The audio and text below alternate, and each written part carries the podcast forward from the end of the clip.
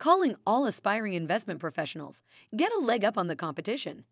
Final registration for the August C F A exam ends on May fourteenth. Register now to secure your spot. The C F A designation is a gold standard in the investment world, opening doors to high-powered careers and impressive salaries. Head over to C F A Institute dot org to register. Don't wait. Take control of your finance career today.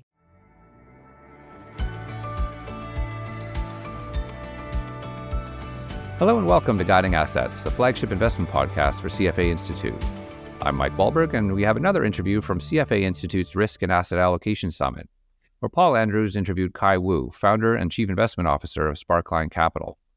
Sparkline is an investment management firm that applies machine learning and computing to uncover alpha in large unstructured data sets. The two have a great conversation about building your own alternative data sets from unstructured data, applying natural language processing to your stock selection process, and the all-important question, is A I coming for your job? Paul oversees the strategic direction and leadership of the Research, Advocacy, and Standards function at C F A Institute. Enjoy the chat. Well, Kai, welcome, and thanks for joining us today with our uh, discussion around technology and how technology and data are influencing investment decisions and helping to make better, better choices uh, in the marketplace. And, and let me start, if I could, by just um, asking you a little bit about your firm and, and uh, Sparkline Capital and, and what it is, what it does, and, and, and just a little bit about how you use data and analytics and technology in, in this great big world of finance. Um, well, thank you. Um, yeah, so we are Sparkline Capital. We are a systematic value investment shop. Um, you know, our whole thing, our whole ethos is, how do we take value investing, this kind of age-old uh, framework, into the modern era? Um, it, it's no secret that the performance of kind of traditional, say, price-to-book type value strategies has been, you know, so-so the past decade or so. Um, and you know, for me, the big question has been, you know, commentators often ask, is value investing dead? Right. So what I say is, no, of course not. Like, these principles are by definition true. You want to buy cheap assets, of course. Mm-hmm. But the question is, you know, what is intrinsic value, and how do you measure that? Right? Does, does book value matter um, in the modern day? And you know, I think what's helpful is to kind of go back through time to the days of Ben Graham and security analysis, when he wrote the, the Bible of value investing. Yeah. And you know, companies were industrial; they were railroads and steel mills. And you know, you take a look at the market today. The biggest stocks, you know, your Apple, your Google, and your Microsoft, they you know don't use tangible capital to create earnings. Instead, they use intangible assets. Um, you know, at Sparkline, we focus on four pillars of intangibles: um, brand equity, human capital, intellectual property, and network effects. And you know, these these um, intangible assets are you know really what drive earnings today, and you know are kind of becoming more and more important as a part of the economy. When we've done research on this, we found that you know what used to be a rounding error is now fifty percent. The majority of assets today is now intangible. And by the way, in many of the most important sectors, it's eighty to ninety percent, right? So if you take the eleven sectors in the market and classify them as either intangible or tangible. So an example of a tangible industry would be banking or finance. An intangible might be I T or communications, media.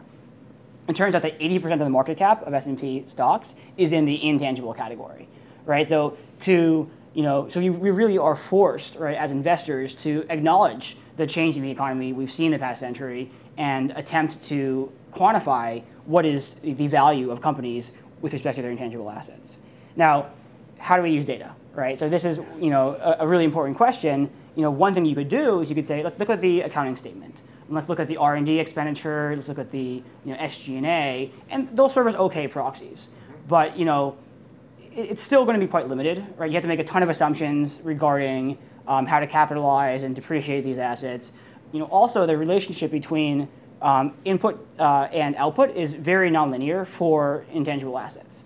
You know, a good example is is marketing, right? If I, you know, some kind of guerrilla marketer, I can like put together like a scrappy YouTube video and it could get like a billion hits, um, or I could, you know, put together a really high production value ad by Super Bowl spot and it could would flop. Right? Same with R and D, right? My my next R and D project could be worth ten billion dollars or nothing.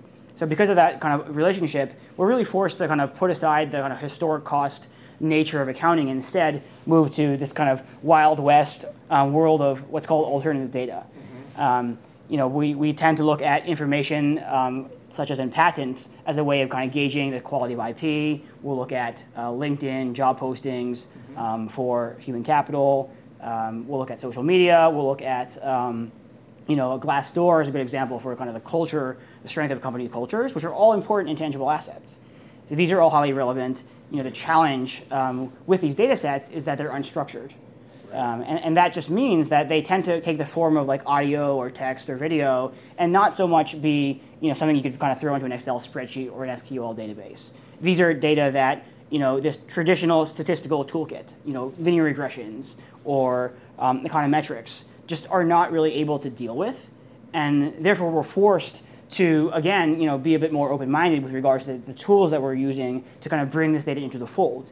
And these tools are, you know, we're very fortunate to live in a time when we've seen such rapid progress with regards to A I, right? So ChatGPT, which everyone knows, is an example of a, of a large language model. These natural language processing models are specifically designed to take text, um, take a patent abstract or a Glassdoor review um, and or an earnings call transcript, and bring it into a format such that it can become a structured input into a traditional quantitative process. Mm-hmm. So, so what is Sparkline was your question. We're, you know, kind of old school value investors, but trying to apply it into a very new set of opportunities. Um, you know, technology companies, consumer brands, et cetera, trying to find intangible value where we can. Mm-hmm. You know, and, and it's very core for us because the only way we can really do what we're saying we're trying to accomplish is through the use of alternative data and also um, natural language processing A I.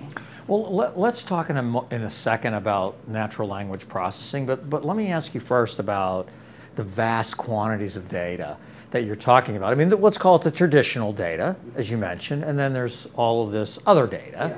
particularly around some of the alternatives with Glassdoor and, and uh, different social media hits, uh, posts, and things of that nature. How do you sift through all of that? I mean, because to me, the way I look at it is there's a lot of noise out there with this data, and how do you make sense of it so that you actually can incorporate it into the model going forward? Yeah, so I'd say there's two big pitfalls with alternative data. So first of all, the pros. Um, you're kind of forced to do it. Like you, you kind of cannot afford to not use alternative data in the modern day, right? Do we really expect that if we continue to mine the same exact, say, CompuStat Crisp data set over and over again, we're gonna get a different result?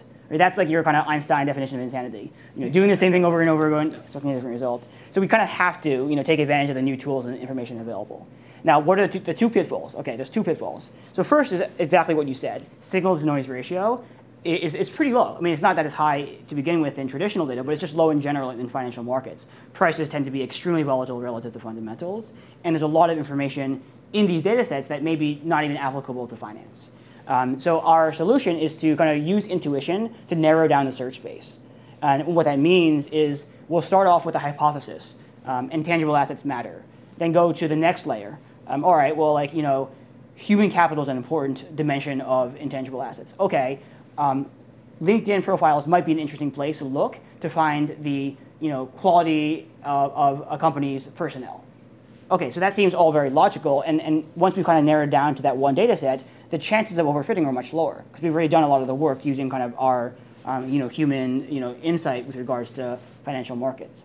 So the other pitfall in alternative data, which is kind of unique, is that um, companies and C E Os are highly incentivized to manipulate the narrative in their favor.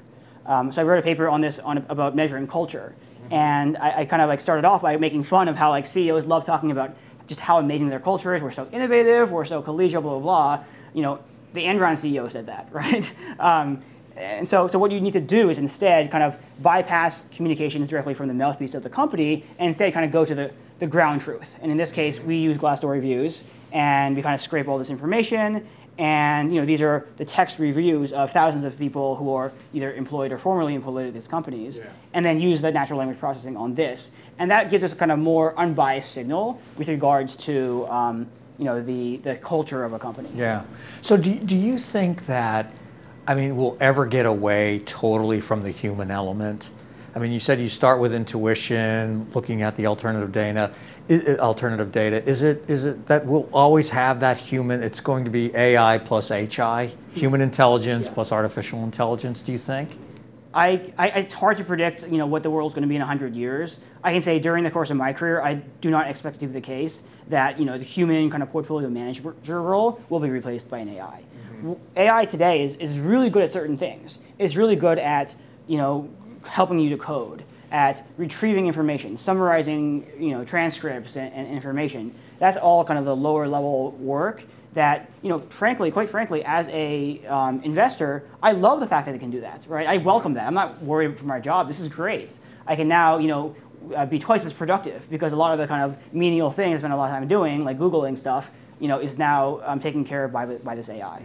So I think, for, at least for the, the near future, this is going to be kind of highly augmenting and potentially a democratizing force when it comes to allowing individual researchers to accomplish a lot more with smaller teams. And do you think that individual investors will be able to take advantage of this, let's call it the brave new world, in, in the coming days or even now? Perhaps. Absolutely. I mean, there is a time, like, you know, when as an individual investor, you had such limited access to data. Right, and you're just, the cards were stacked so far against you compared to, say, some hedge fund manager or a quant who was like hand entering information, you know, um, in, into a computer, which, by the way, at the time was so expensive. Nowadays, you go on Google, you can get, you know, any kind of stock price, Yahoo Finance, and more and more frequently, information that used to be very difficult to parse. Go back to the earnings call transcript information can now be um, summarized, you know, for very cheap by A Is, and now can be, you know, accessible to individual investors. So again, I do think of this as a kind of a leveling force, um, not just across, you know, um, you know, different large firms versus small firms, but even, you know, down to the level of the individual investor. Mm, that's that's very, very interesting. You know, a minute ago you you mentioned na- natural language processing, yeah. And maybe could you elaborate a little bit more on that, particularly how Sparkline is using this new technology? Um, right. Well, it's not that new. I shouldn't say that it's it's it's evolving. Let's put it that way. Yeah. So. You know, look. So, what is natural language processing? It, you know, I think everyone knows what ChatGPT is. So I think we can start with that as like a, you know, analogy. So we start with ChatGPT. What is it doing? It's creating a conversational chatbot-like interface for uh, a human to kind of play with. But what is ChatGPT built on is this underlying foundational model, this large language model mm-hmm. called G P T three or G P T four. Right. What is that trying to do? All it's trying to do is basically a completion model, where, like, you know, you give it two words, it predicts the next word, or you give it two words, it predicts the word in between. Right? That's how these things are trained, but they're just trained on so much data, right? All the websites, all the books, all of the, you know, Wikipedia articles in English, that it develops a very, very uncanny, right, um, intelligence when it comes to understanding human language, in this case, English. Um, and these models are kind of the base for everything you can do, right? My my analogy, which we talked about, was the idea of like a, a, a, a power tool with various with varying drill bits you could use, right? One drill drill bit being ChatGPT, allowing it to interface with humans, but other ones being like using it to predict sentiment um, from like, you know, hey, this is a positive article, this is a negative article. Topic modeling, the idea of saying, hey, this article is about, you know, earnings, this one's about like uh, fraud.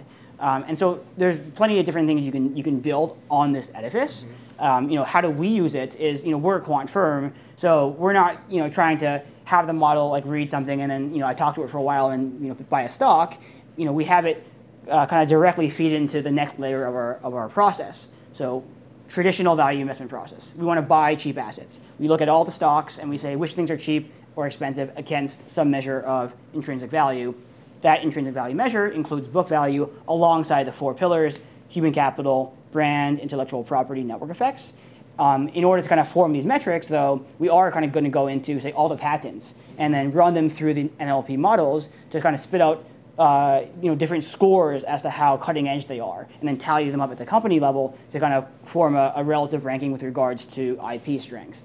Um, so. You know, we will train these models, right, all over the patents on, you know, certain like uh, understandings of like what is considered cutting edge versus not. Is the work that you're doing at Sparkline also translatable to risk management practices, for example? And and, and where where where I'm going with this is, I mean, in the last few days, couple of months, few weeks, you know, we've seen these bank failures uh, happening in the, in in the United States, and could artificial intelligence and machine learning have maybe predicted those, or at least given warning signals, perhaps, that these banks were in trouble? Yeah. Uh, and, and, and are you doing any work on the risk management side? So I t- it's funny. So one of my friends literally sent me a paper on this exact topic last week. Um, and what the paper did was it looked at tweets. And it found that companies, you could use the tweets about these companies to kind of create bank risk, bank run scores from like mm-hmm. top to bottom for all these companies. Mm-hmm. So again, it's not predicting whether or not the system will fail, but just saying to the extent that bank risk like uh, continues to uh, you know spiral, these are the companies that are at most uh, risk. Right. So this is kind of a, a bank risk factor. Um, you know, we talked about like the Reddit Wall Street Bet factor, which is a similar concept where we use N L P to go through the Reddit posts of Wall Street bets, figure out you know GameStop, Bed Bath and Beyond, certain companies. Mm-hmm. Not saying that they're going to outperform or not, just saying that in the event that you know that there's a higher risk that they end up kind of with these big price spikes because the Reddit army gets behind them. Um, and so again, this is you know less saying we can predict that the um, that this crisis will continue, just saying that if it does continue, these are the names that are at most um, you know uh, risk of kind of a negative uh, adverse impact. Yeah. So, so let me ask you, I mean, maybe just one final question, if if, if we can, which is around governance of all this data, yeah. because you're using it, like you just described, how it can be used perhaps for risk management, how it's helping you analyze existing data. How do you sort of keep track, govern, uh, you know, make sure that things don't go off the rails uh, within Sparkline and clearly within the in- investments that you're making? Yeah, so I think the first most important thing is that we're not just training black box models. We're not doing the thing that you know people assume quants do, where they just take a bunch of data and feed it into a large model, and then say, all right, now we're going to train this on future stock returns, right? Because in that state of the world, it would be very difficult to kind of audit. Oh, so you want to buy Apple, but why? Right? Is it because of X, Y, or Z? You have no idea. You never, you will never know. Um, so we don't do that. Mm-hmm. Um, instead, as I mentioned, we start with intuition. We say we think intangible assets tend to be misvalued. We think that these are the four pillars that matter. We think that this data set may potentially contain insight, blah, blah. And so like we can actually trace all the way back to the end signal, like which things um, are, are causing us to, to make what decision. So in, in a sense, like the, the actual portfolio construction process is very standard, very simple. Like nothing, there's no secret sauce there. It's very basic and transparent. It's just that the inputs, um, we're using kind of pretty cutting edge technologies to take this unstructured data, which you know most people you know aren't really able to kind of wrangle and and, and create factors, um, you know dozens of different factors to kind of be compo- to build up into these composites. So it sounds just uh, just maybe final comment. You can tell me whether I'm right or wrong, but. You know, going forward, it just sounds like the conglomeration of all this data for our profession is just going to be table stakes. This is this is the way it's just going to have to be. Yeah, I mean, I completely agree with that. You you look at what the data vendors like Bloomberg is doing. Like, it's not just the terminal is not just price volume. They have you know news, they have transcripts, and they're investing very heavily in bringing this alternative data into the terminal. I think that's a great bellwether for where the industry is headed. Um, you know. So much of information is unstructured. I think eighty percent of information is unstructured. So for us to say we're going to ignore that and just focus on price volume, you know, and ten Ks, you know, is kind of missing missing the, the, the boat here. So I think it's it's you know tremendously important um, for investors to pay attention to this information. Well, Kai, thank you. You've been very generous with your time and uh, really uh, learned a lot just in our few minutes together, and uh, appreciate it very much. Well, thanks thank so you. much for having me. Very, very welcome. You've been listening to Paul Andrews in conversation with Kai Wu, founder and chief investment officer of Sparkline Capital. I'm Mike Wahlberg, and this has been Guiding Assets.